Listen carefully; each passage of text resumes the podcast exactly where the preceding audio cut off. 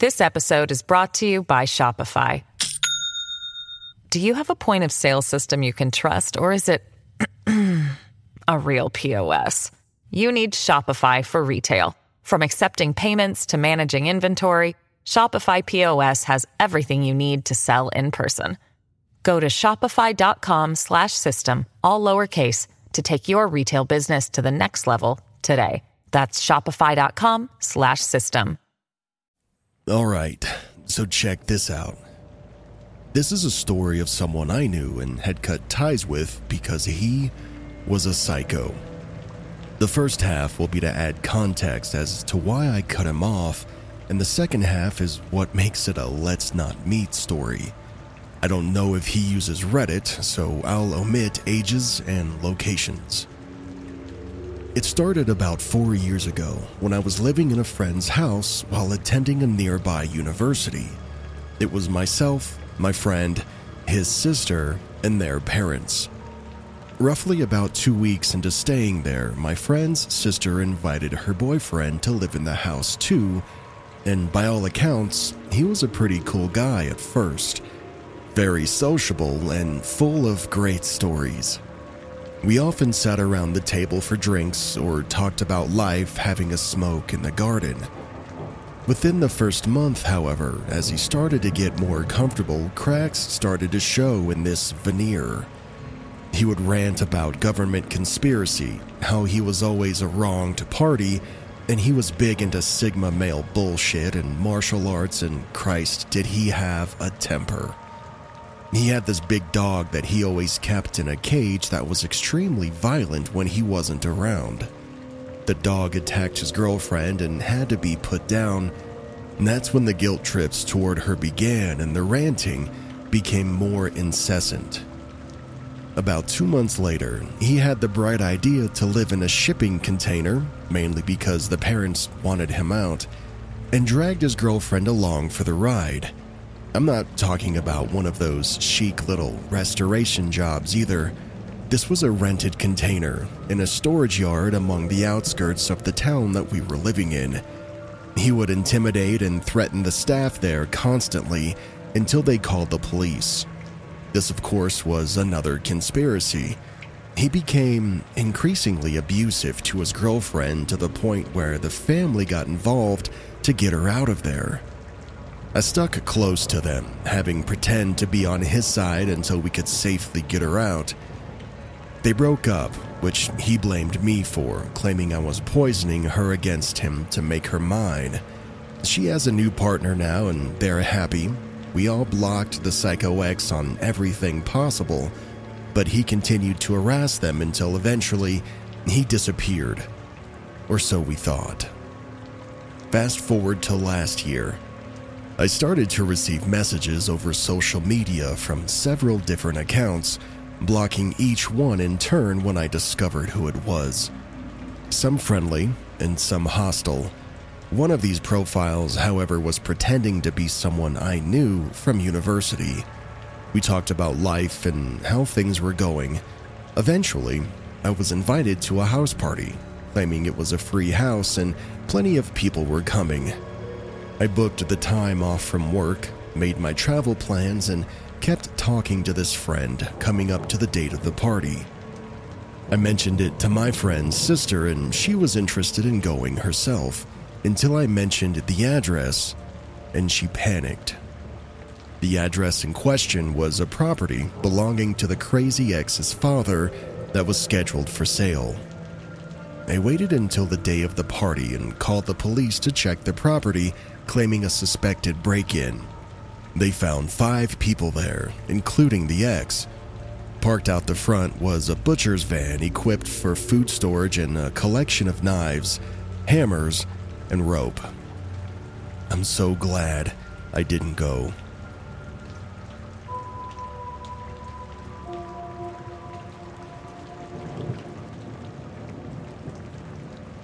I've been a long time reader of this subreddit, so it's honestly kind of surreal that I now find myself writing about an experience that I had very recently.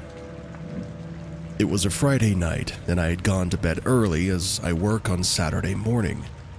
After reading in bed for a bit, I drifted off at around 10:30, only to wake up about an hour later to loud screams and people yelling profanities.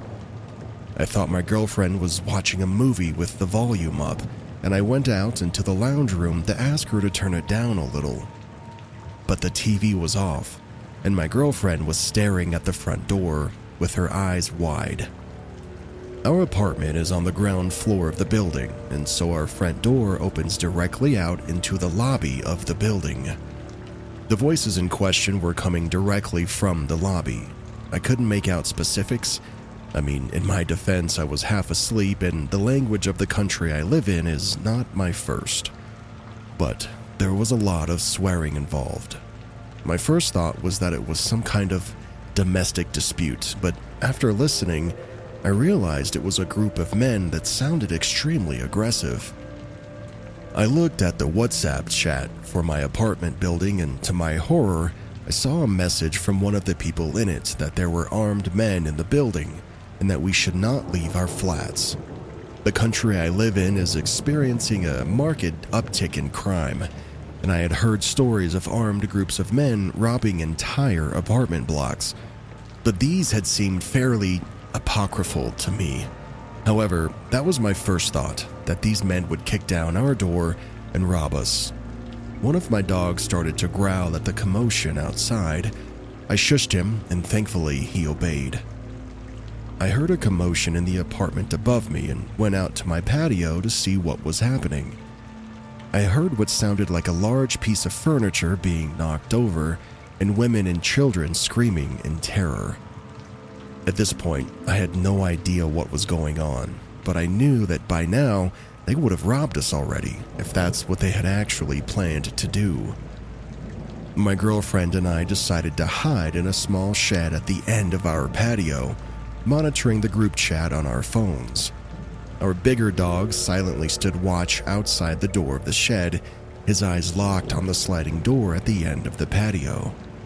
I would find my smaller dog later, cowering between the washing machine and the dryer. After about 10 extremely tense minutes, I heard the screeching of tires, signaling what I hoped was the perpetrators fleeing the scene.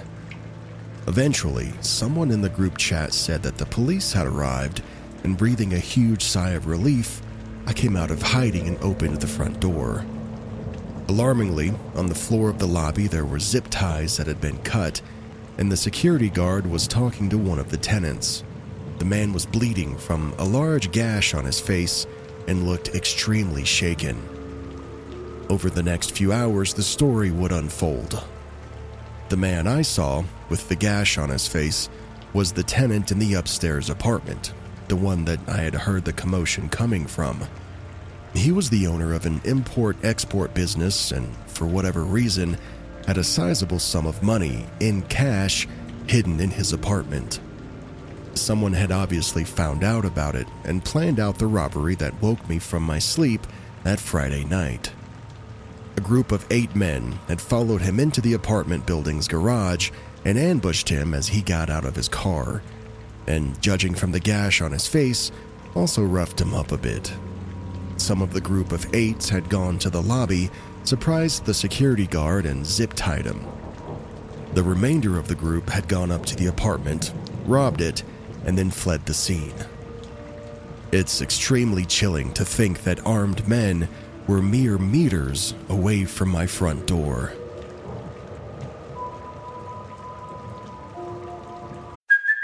Hey, it's Kaley Cuoco for Priceline. Ready to go to your happy place for a happy price? Well, why didn't you say so? Just download the Priceline app right now and save up to 60% on hotels. So, whether it's Cousin Kevin's Kazoo concert in Kansas City, go Kevin, or Becky's Bachelorette Bash in Bermuda, you never have to miss a trip ever again. So, download the Priceline app today. Your savings are waiting. To your happy place for a happy price. Go to your happy price, Priceline.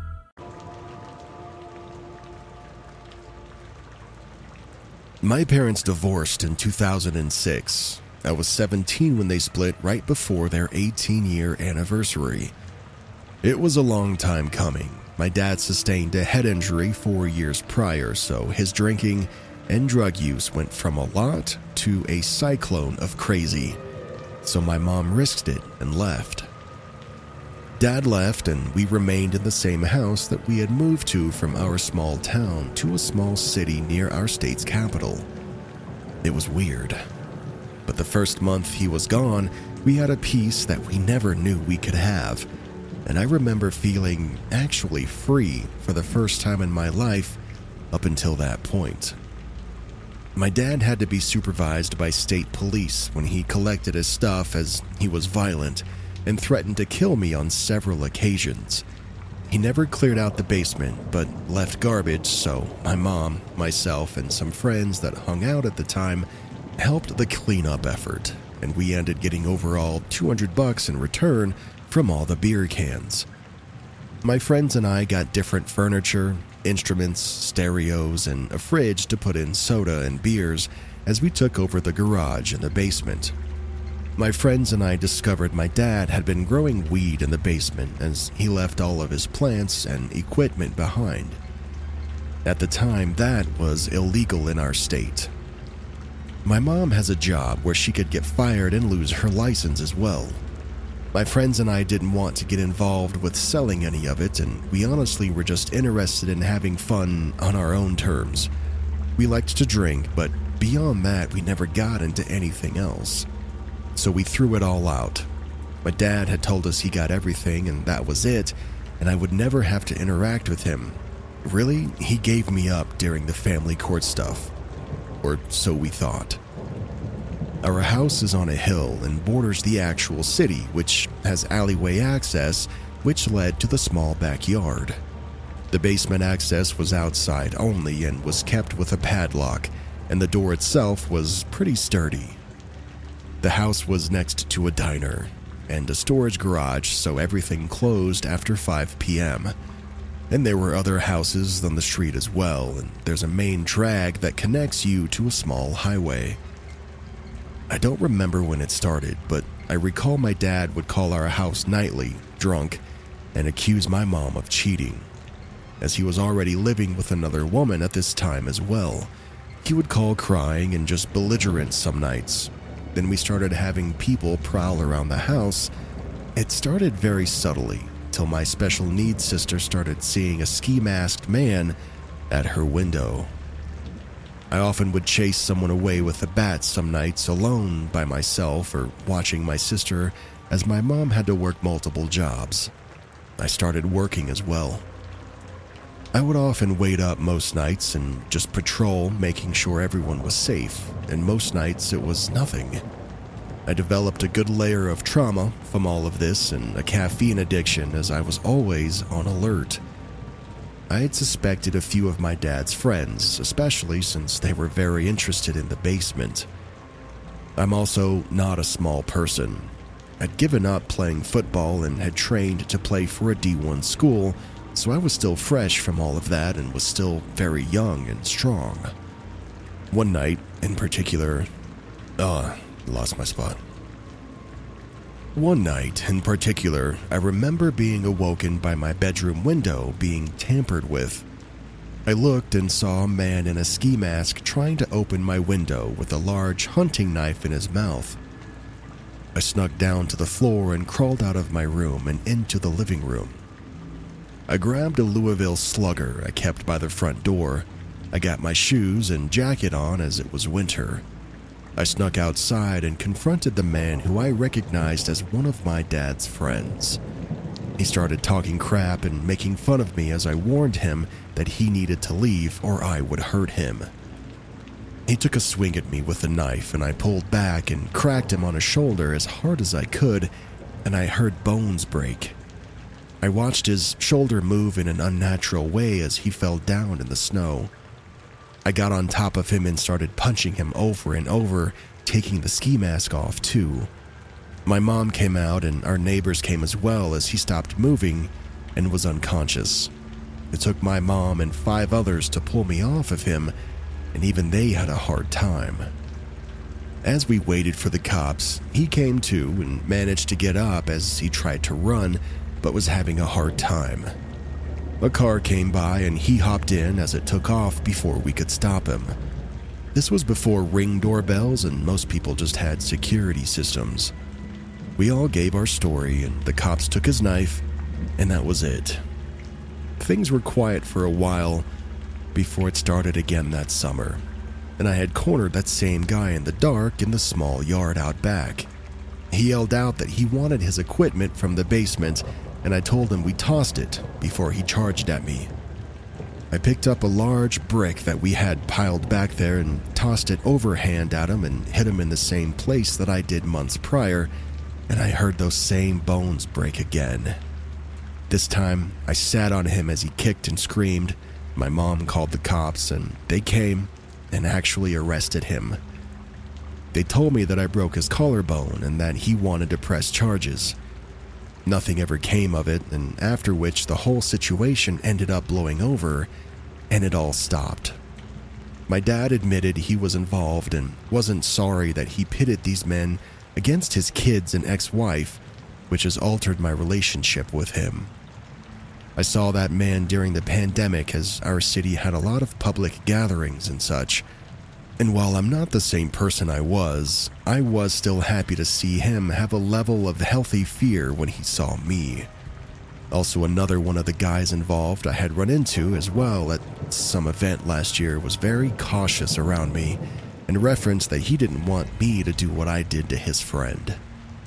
It felt good to know that as someone who doesn't get violent, that people exist out there who have a healthy fear to never mess with my family or to try to break into my home because there are consequences.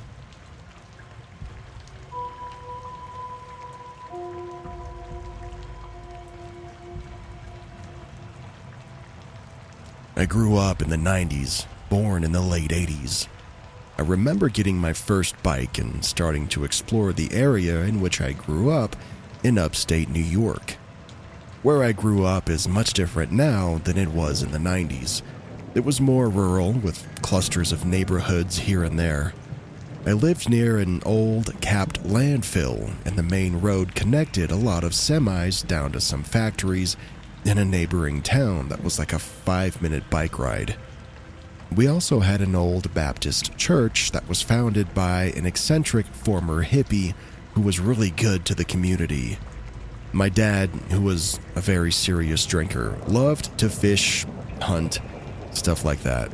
He did that with his friend because it gave him an excuse to drink and to kill something.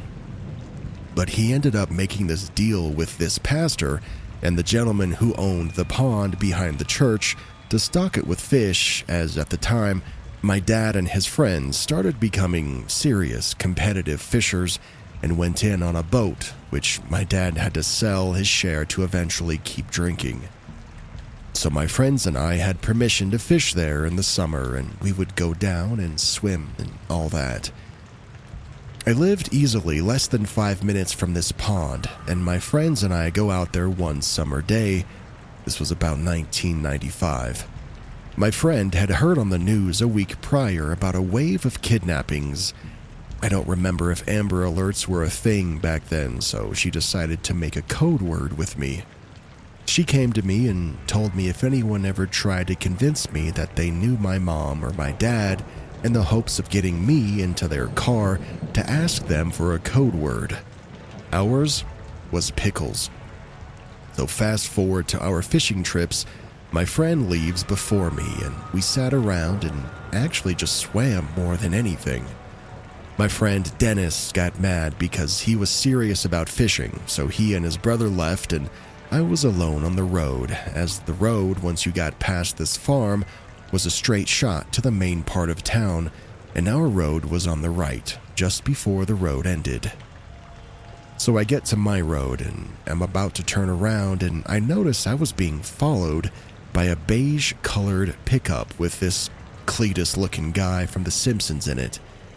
He greets me and tells me that my mom and dad are waiting for us at this local restaurant, which I knew. He tells me that they asked him to come get me and to meet them there so that we can all have dinner together. Immediately, I thought of what my mom said and I started getting this evil feeling like I was in danger. So I told them that my parents specifically have a password and they gave it to their friends. And if that was their friend, well, he would have to tell me what the password is.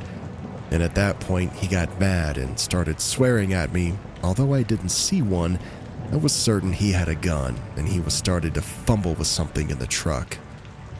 I turned and started pedaling down my road, screaming for help and that I was in danger. He jerked his truck to follow, but I was making too much noise and was already on my way to my house. He just took off. When I got home, my mom was home and I was hysterical and asked her why she would ask such a mean friend to pick me up. And I told her what happened.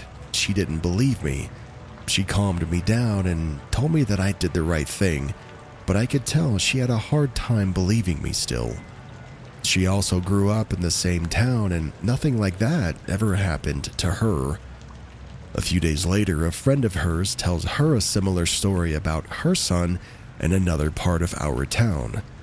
The police then were involved, and the cops came and talked to me, and I gave them the same description of the man, the truck, and what had happened, so on. I don't know if the guy was ever caught. I used to be very bitter at my mom for not believing me, but I now understand the confusion that she had, and instead of reacting, she just tried to console me and keep an eye on everything. My dad, on the other hand, was more vigilant about it and would ask me all the time when he'd take me out if someone looked like that guy or if the truck looked like the same one that I saw. I hope no other kids were harmed by him.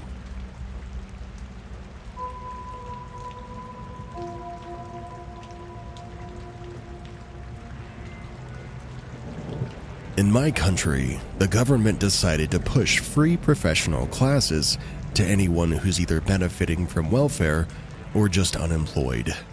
I, a 30 year old female, decided to enroll in one of those classes before moving to another state next year, just to have something more on my CV and to have an excuse to touch some grass since I'm unemployed. And I specifically picked a social media marketing and management formation that started three months ago. Everything was great about it, and it seemed to me all my classmates and professors were great people. I even started to make some friends. I must point out that no one in my class is underage, the youngest being 21 and the oldest 56. After a couple weeks of classes, they introduced us to the main curriculum of the whole course that'll involve a months long group project among the students. The project consists of inventing a brand from the ground up and market it on social media as if it's a real thing about to launch on the market. I was super excited about this and couldn't wait to face the challenge. They picked the groups at random, and the RNG gods chose me to be paired with the 56 year old woman, we'll call her M, that barely spoke to anyone up until that point. Thinking she was nothing but a nice lady, I tried to accommodate her for any preferences that she'd have on the project, such as choosing what the topic would be about she immediately starts telling me half of her life story just out of nowhere, and focused particularly about a skin issue that she had and claimed the doctors only made worse, and how she cured herself with herbs and essential oils. After that, she picked the name, idea for the logo, and motto without asking me for an opinion, saying it felt important to her and that since I had no experience with this niche, I should learn from her. She insisted so much I had to comply, and that's when hell started for me. She would call and message me on WhatsApp constantly, insisting to see me work in real time on the designs, logos, mock ups, and etc., because she needed to supervise my actions. Her excuse being I'm a little girl that hasn't known the world yet. She never liked any of my works and forced me to redo things over and over again. It's in one of those calls that she starts telling me some of the most unhinged things I've ever heard in my life. The first incident, the biggest one, happened last month.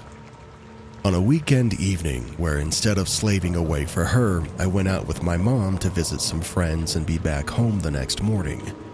I forgot my phone at home and realized too late, but since M and I hadn't agreed to work that night, I thought nothing of it oh man, was I naive.